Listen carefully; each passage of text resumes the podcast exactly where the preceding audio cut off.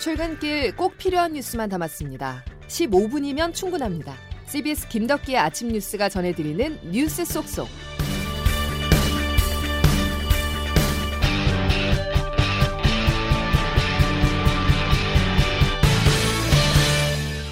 여러분 안녕하십니까. 12월 30일 김덕기 아침 뉴스입니다. 제주항 인근 해상에서 어선이 전복되는 사고가 어제 저녁 7시 40분쯤에 발생했습니다. 7명이 탑승해 있는 것으로 전해지고 있는데요. 해경의 밤샘 수색에도 기상 여건이 좋지 않아 아직까지 구조 소식이 들어오지 않았습니다. 현재 상황 알아보겠습니다. CBS 제주방송 고상현 기자입니다. 어젯밤 8시쯤 제주항 북서쪽 2.6km 해상에서 한림선적 저인망 어선 명민호가 전복됐다는 신고가 해경에 접수됐습니다. 배는 한국인 선원 4명과 인도네시아인 선원 3명이 타고 있었습니다. 신고 직후 해경은 구조대원을 급파했습니다. 구조대원이 선체를 두들기자 선내에서 반응이 있었다고 해경은 전했습니다. 선원들의 생존 신호를 확인한 구조대원은 수차례 선내 진입을 시도했지만 불발됐습니다. 현재 파도 높이가 최고 5m에 이르는 등 사고 해상에 풍랑 경보가 내려졌고 그물 등 장애물 때문에 구조에 애를 먹고 있습니다. 해경은 배가 침몰하지 않게 선미의 공기주머니 두 개를 설치했으나 배는 강한 바람과 높은 파도에 밀려 제주항 방파제에 부딪혀 파손됐습니다. 선원들의 생사가 불투명해진 겁니다. 제주해경은 소속 전 직원을 비상소집해 사고 인근 해상과 해안에서 실종자 집중 수색을 벌일 계획입니다. CBS 뉴스 고상현입니다.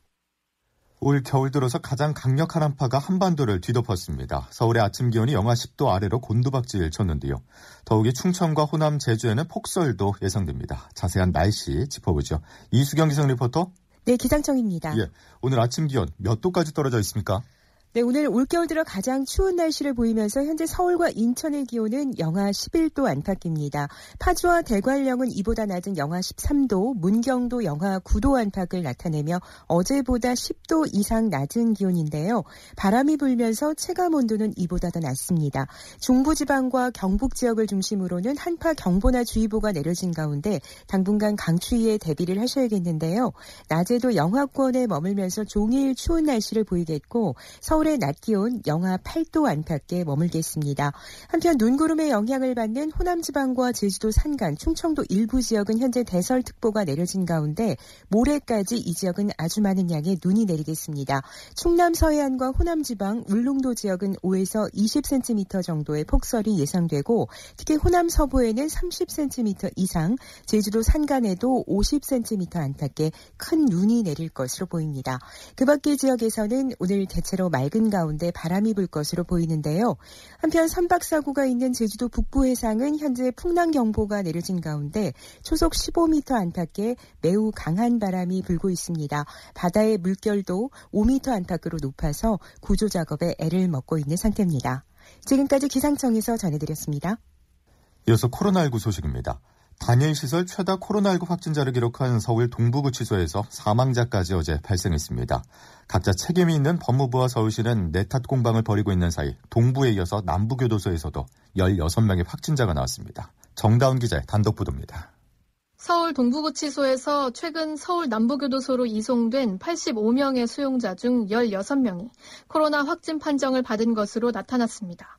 어제 기준 762명의 확진자가 나오며 역대 최대 집단 감염 사태로 번진 동부구치소에서 수용자 과밀 문제를 해소하려 비확진자들을 이송했는데 오히려 2차 집단 감염의 우려가 생긴 겁니다. 이송 전 수용자들은 모두 음성 판정을 받은 상태였지만 잠복기나 무증상 복균 등으로 뒤늦게 양성 결과가 나온 것으로 보입니다. 동부구치소에서는 남부교도소 외에도 경기 여주교도소에 30명, 강원 북부교도소에도 60명의 비확진자를 이송했는데 이미 강원 북부교도소에서 이송자 중 1명의 확진자가 나왔습니다.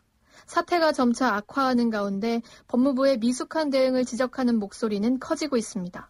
지난달 27일 동부구치소 최초 확진자가 나온 지 21일이 지나서야 뒤늦은 전수검사를 한 데다 비확진자 이송과 모범수 가석방 등 급하게 실행한 격리 조치는 외부 확산 우려로 이어지고 있기 때문입니다. 그러나 법무부는 서울시와 송파구 의견을 따랐을 뿐이라며 책임 회피에 급급한 모습을 보여 빈축을 샀습니다.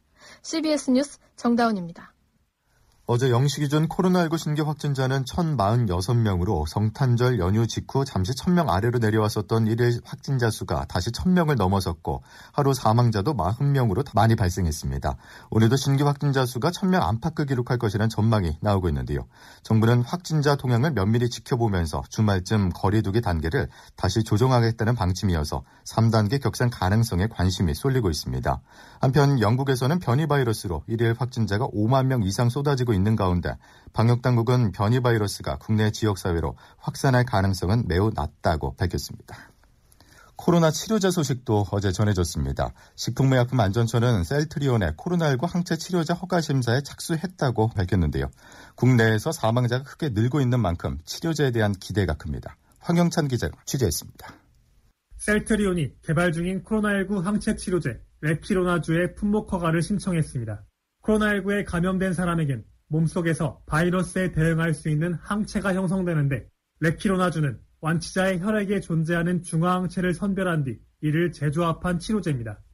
경증이나 중등증 환자에게 90분 동안 정맥 투여하는 주사제 방식으로 치료에 활용될 예정입니다. 재조합 과정을 거치기 때문에 완치자의 혈액에서 항체를 계속 채취할 필요도 없고 대량 생산도 가능합니다. 현재 코로나19 환자 327명을 대상으로 임상 이상까지 완료된 상황인데 구체적인 결과는 공개되지 않았습니다. 식약처는 허가 전담 심사팀을 꾸려 절차에 따라 신속하게 검증하겠다고 밝혔습니다. 식약처 김상봉 바이오 생약 국장입니다. 기존 처리 기간인 180일 이상을 최대한 단축해서 40일 이내에 처리하는 것을 목표로 추진하고 있습니다. 식약처는 심사 과정과 전문가 자문을 종합해 안전성과 효과성이 입증되는 경우 셀트리온이 진행 중인 임상 3상 결과를 추후에 제출하는 것을 조건으로 사용을 승인할 계획입니다. CBS 뉴스 허영찬입니다. 당초 상반기 공급이 불가능할 것으로 봤던 모더나 백신의 도입 시기가 내년 2분기로 앞당겨졌습니다. 청와대는 문재인 대통령이 모더나의 스테판 반셀 CEO와의 직접 전화 통화를 통해서 백신 확보 물량을 2천만 명분으로 두 배 늘리고 공급 시기도 앞당기는 데 합의했다고 밝혔는데요. 강민석 청와대 대변인의 발언입니다. 문 대통령과 반셀 CEO는 우리나라에 2천만 명 분량인 4천만 도즈의 백신을 공급하기로 합의했습니다. 이는 계약 협상을 추진하던 물량인 2천만 도즈보다 두배 늘어난 규모입니다. 백신 공급 시기도 모더나는 당초 내년 3, 4분기부터 물량을 공급하기로 했으나 2, 4분기부터 시작하기로 했습니다. 앞서 청와대는 내년 2월부터 코로나 백신 접종이 시작되고 일반 국민에 대한 접종도 최대한 앞당겨 내년 3분기까지는 집단 면역을 형성하는 것을 목표라고 밝혔었는데요. 하지만 전 국민 대상 백신 접종 시기가 정확히 언제가 될지는 아직까지 확정하지 않았습니다. 정부가 경제적 지원책도 발표했습니다. 코로나19로 큰 피해를 본 소상공인과 고용 취약계층에게 3차 재난지원금 9조 3천억 원을 선별 지원하겠다고 밝혔는데요. 설 연휴 전에 지원 대상 90%에 지급할 것임을 강조했습니다. 이진 기자의 보도입니다. 이번 3차 재난지원금 초점도 코로나19 피해가 집중된 소상공인에 맞춰졌습니다. 집합 금지와 제한업종을 비롯한 280만 명에게 총 4조 1천억 원의 소상공인 버팀목 자금이 현금으로 지원됩니다. 일반 업종 가운데 연매출이 4억 원 이하로 올해 매출이 지난해보다 줄어든 소상공인도 지원 대상입니다. 100만 원이 공통으로 지급되고 집합 금지와 제한 업종에는 임대료 등 고정 비용 부담을 덜어주기 위해 각각 200만 원과 100만 원이 추가 지원됩니다. 홍남기 부총리입니다. 일반 업종, 제한 업종, 금지 업종 대상자에게 각각 100만 원, 200만 원, 300만 원씩 지원되게 될 것입니다. 지난 4차 추경에서 2차 재난지원금을 받은 개인 택시기사 16만 명도 이번 지원 대상에 포함돼 100만 원을 받게 됩니다. 고용 취약계층을 위해서는 특수형태 근로 종사자와 프리랜서 70만 명에게 긴급 고용안정지원금이 지급됩니다. 앞서 고용안정지원금을 받았던 65만 명은 50만 원, 신규 수혜자는 100만 원씩입니다. 방문 돌봄 서비스 종사자 9만 명과 소득이 감소한 법인 택시기사 8만 명에게도 각각 50만 원이 지원됩니다. 정부는 요건 심사 등 행정 절차를 최대한 단축해 설 전에 90% 이상 지원을 완료할 계획입니다. CBS 뉴스 이희진입니다. 이 같은 정부의 현금 지원책이 나왔지만 현장에서는 반발이 거셉니다. 3차 대유행 속에 거리두기가 격상되며 영업을 할 수 없는 기간이 늘고 있기 때문인데요. 고사 직전이라는 실내 체육업계는 오늘 집단 소송에 나섭니다. 취재 이은지 기자입니다. 서울의 여러 실내 체육시설을 운영 중인 박주영 씨는 이제는 더 이상 버티기가 힘들다고 말했습니다. 정부가 다음 달 3일까지 거리두기 2.5단계를 연장하면서 마냥 문을 닫아야 하는 상황. 연말연시는 원래 새로운 회원이 몰리는 성수기지만 올해 12월 매출은 거의 제로에 가깝습니다. 어, 일단 이번 달은 거의 빵이죠. 아마 작년과 이번 년 평균 매출 비교했을 때는 3분의 1 정도로 줄었다고 생각하시면 될 것 같아요. 더 괴로운 것은 제한적으로 영업이 허용되는 식당 등과 달리 실내 체육시설에 대한 방역 잣대가 더 가혹하다는 점입니다. 이제 뭐 카페나 음식점 같은 경우는 사람도 많이 모여 있기도 하고 솔직히 비말로 전염되기 굉장히 좋은 환경이잖아요. 실제 방역 지침을 준수하고 있고 마스크를 애초에 벗지도 않는 저희 시설에게 그렇게 가혹한 잣대를 드린다는 것 자체가 이에 박 씨처럼 피트니스나 필라테스 등을 운영하는 업주 153명은 오늘 서울중앙지법에 정부를 상대로 각각 500만 원씩 전부 7억 원 규모의 손해배상 소송을 제기하기로 했습니다. 이들은 제한적 인원 수용의 방역 지침을 철저히 지킨다는 조건으로 영업을 허용해달라고 촉구했습니다. CBS 뉴스 이은지입니다. 다음 소식입니다. 더불어민주당이 국회 입법을 통해서 검찰 힘빼기에 나섰습니다. 수사와 기소권을 완전히 분리해 검찰을 기소만 전담하는 기관으로 바꾸겠다는 것인데요. 민주당이 100일은 내석임을 감안했을 때 불가능한 일이 아니라는 전망입니다. 김기용 기자가 보도합니다. 민주당 검찰개혁특위는 어제 첫 회의에서 검찰의 남은 수사권을 모두 폐지하자는데 의견을 모았습니다. 문제는 이 수사권을 어디로 옮기느냐인데 일단 기소만 전담하는 공소청을 따로 설치하자는 목소리가 강합니다.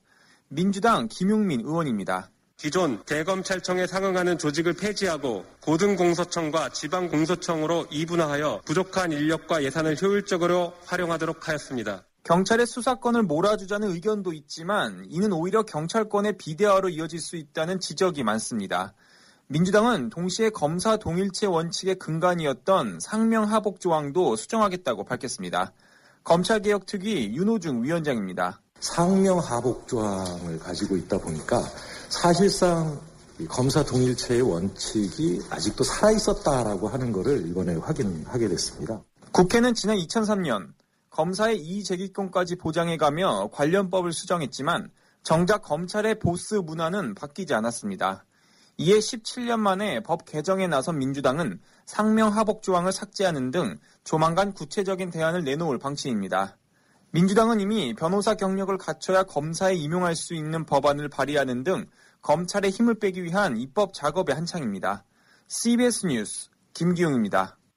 하루가 멀다 하고 노동자들이 일을 하다가 일터에서 목숨을 잃거나 다치는 사고 소식이 이어지고 있는데요. 이 같은 비극을 막기 위해서 정치권에서는 중대재해 기업 처벌 특별법이 논의되고 있지만 좀처럼 속도를 내지 못하고 있습니다. 법으로라도 죽음을 막아보자는 것인데 현실은 녹록치 않습니다. 보도에 김광일 기자입니다. 어제 국회 법사위 소위에는 산재사고 유가족과 재계 대표가 참석했습니다. 태안화력발전소에 근무했던 고 김용균 씨 모친 김미숙 씨는 정부안에 따라 법이 제정되면 대부분의 산업재해가 초벌 피해갈 우려가 있다고 지적했습니다. 너무 한건 낮춰갖고 이거 사람 살릴 수 없는 법을 만들었더라고요. 반면 한국경영자총협회 측에선 경영도 어려운데 그런 걸 고려해야지 처벌이 능사가 아니다 이렇게 반박했습니다. 그 뒤에야 법조문 분석이 시작됐지만 여야는 무엇을 중대재해로 볼 건지 개념 정의하다 하루를 다 보냈고 오늘 오후 다시 만나기로 했습니다. 늘 그렇듯 입씨름도 이어졌습니다. 유가족이 발언권 요구하자 민주당은 야당과 합의가 잘 안 된다.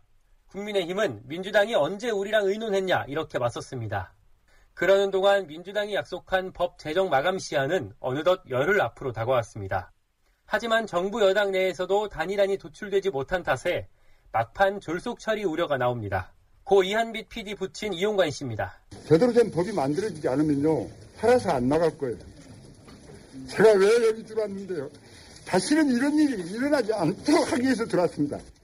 CBS 뉴스 김광일입니다. 수요일 김덕기 아침 뉴스 오늘 소식은 여기까지입니다. 내일도 필요한 뉴스들로만 꽉 채워드리겠습니다. 고맙습니다.